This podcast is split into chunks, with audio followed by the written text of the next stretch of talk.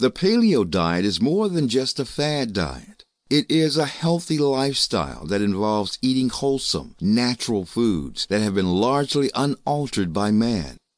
The name paleo diet comes from the Paleolithic era when humans lived hunter gatherer lifestyles. Agriculture had not yet been developed, so humans lived off the land, hunting game and gathering other edibles. The modern paleo diet is based on the idea that human genetics have not changed significantly since the Paleolithic era, and therefore humans are still biologically optimized for a diet made up of natural foods.